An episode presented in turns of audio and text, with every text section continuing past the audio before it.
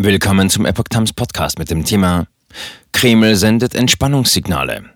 Biden hält russischen Angriff auf Ukraine noch für möglich und droht Moskau. Ein Artikel von Epoch Times vom 16. Februar 2022. Mehr als 100.000 russische Soldaten sind nach Erkenntnissen des Westens nahe der Grenze zur Ukraine zusammengezogen worden. Nun kündigt Moskau an, erste Einheiten zögen ab. Es zeichnet sich also ein Einlenken Russlands ab, doch US-Präsident Biden bleibt bei einer harten Haltung. US-Präsident Joe Biden hält die befürchtete russische Invasion in der Ukraine weiter für möglich, trotz jüngster Entspannungssignale aus Moskau. Zu Meldungen der russischen Regierung, einige Militäreinheiten zögen von der ukrainischen Grenze ab, sagte Biden am Dienstag in Washington, das wäre gut, aber wir haben das noch nicht verifiziert. Ein Einmarsch sei noch immer eine klare Möglichkeit. Falls Russland sich für den Weg der Gewalt entscheide, würden die USA schnell und entschlossen handeln, drohte Biden in Richtung Kreml. Russland hatte zuvor überraschend ein Zeichen der Entspannung gesetzt und einen teilweisen Truppenabzug angekündigt. Bei einem Treffen mit Bundeskanzler Olaf Scholz in Moskau erklärte Präsident Wladimir Putin, Russland wolle keinen neuen Krieg in Europa. Die USA befürchten, dass der Aufmarsch Zehntausender Soldaten entlang der Grenze der Vorbereitung eines Krieges dient. Russland weist das zurück. Biden wirbt für diplomatische Lösungen. Ähnlich wie Scholz in Moskau warb auch Biden erneut für eine diplomatische Lösung im Ukraine-Konflikt. Wir sollten Diplomatie jede Chance auf Erfolg geben, sagte er.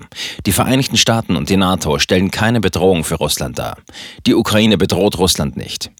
Die USA versuchten auch nicht, Russland zu destabilisieren. Auch an die Bürgerinnen und Bürger Russlands richtete Biden eine Botschaft.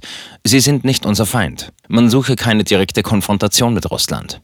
Biden zufolge hat Russland mittlerweile mehr als 150.000 Soldaten unweit der ukrainischen Grenze zusammengezogen. Ein Einmarsch in die Ukraine bleibe also durchaus möglich.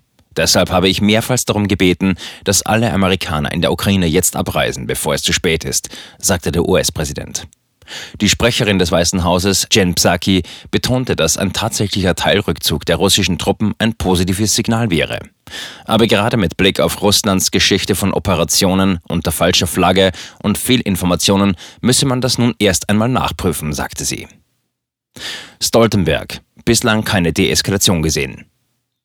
Ähnlich vorsichtig wie Biden hatte sich auch NATO-Generalsekretär Jens Stoltenberg zum angekündigten teilweise russischen Truppenabzug geäußert. Bislang haben wir vor Ort keine Deeskalation gesehen, keine Anzeichen einer reduzierten russischen Militärpräsenz an den Grenzen zur Ukraine, sagte er. Die Verteidigungsminister der 30 NATO-Staaten beraten an diesem Mittwoch in Brüssel über Planungen für eine zusätzliche Abschreckung Russlands. Angesichts des russischen Truppenaufmarsches sollen so auch in südöstlich der Ukraine gelegenen NATO-Ländern wie Rumänien multinationale Kampftruppen stationiert werden. Biden bekräftigte erneut das Aus für die umstrittene deutsch-russische Gaspipeline Nord Stream 2, sollte Russland in die Ukraine einmarschieren. Aus der Pipeline werde dann nichts, sagte er. Die fertig gebaute Leitung soll unter Umgehung der Ukraine russisches Gas nach Deutschland bringen. Die USA sind seit jeher Gegner der Pipeline. Biden droht Russland mit Sanktionen. Biden drohte Russland insgesamt erneut mit gewaltigen Sanktionen im Fall eines Einmarschs. Dies würde sich für Russland als selbst zugefügte Wunde erweisen. Die Welt werde das nicht vergessen. Die USA hatten erst am Montag angekündigt, wegen der zugespitzten Lage ihre Botschaftsgeschäfte in der Ukraine von Kiew nach Lviv, Lemberg, unweit der Grenze Polens zu verlegen.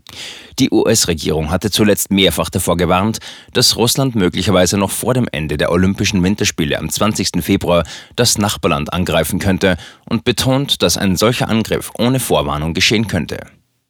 Russlands EU-Botschafter Wladimir Tschischow wies Warnungen der USA vehement zurück, wonach möglicherweise schon an diesem Mittwoch russische Truppen ins Nachbarland Ukraine einmarschieren würden. Ich kann, soweit es Russland betrifft, versichern, dass es an diesem Mittwoch keinen Angriff geben wird. Es wird auch in der kommenden Woche keine Eskalation geben oder in der Woche danach oder im kommenden Monat, sagte Tschischow der Welt. Er fügte hinzu, Kriege in Europa beginnen selten an einem Mittwoch.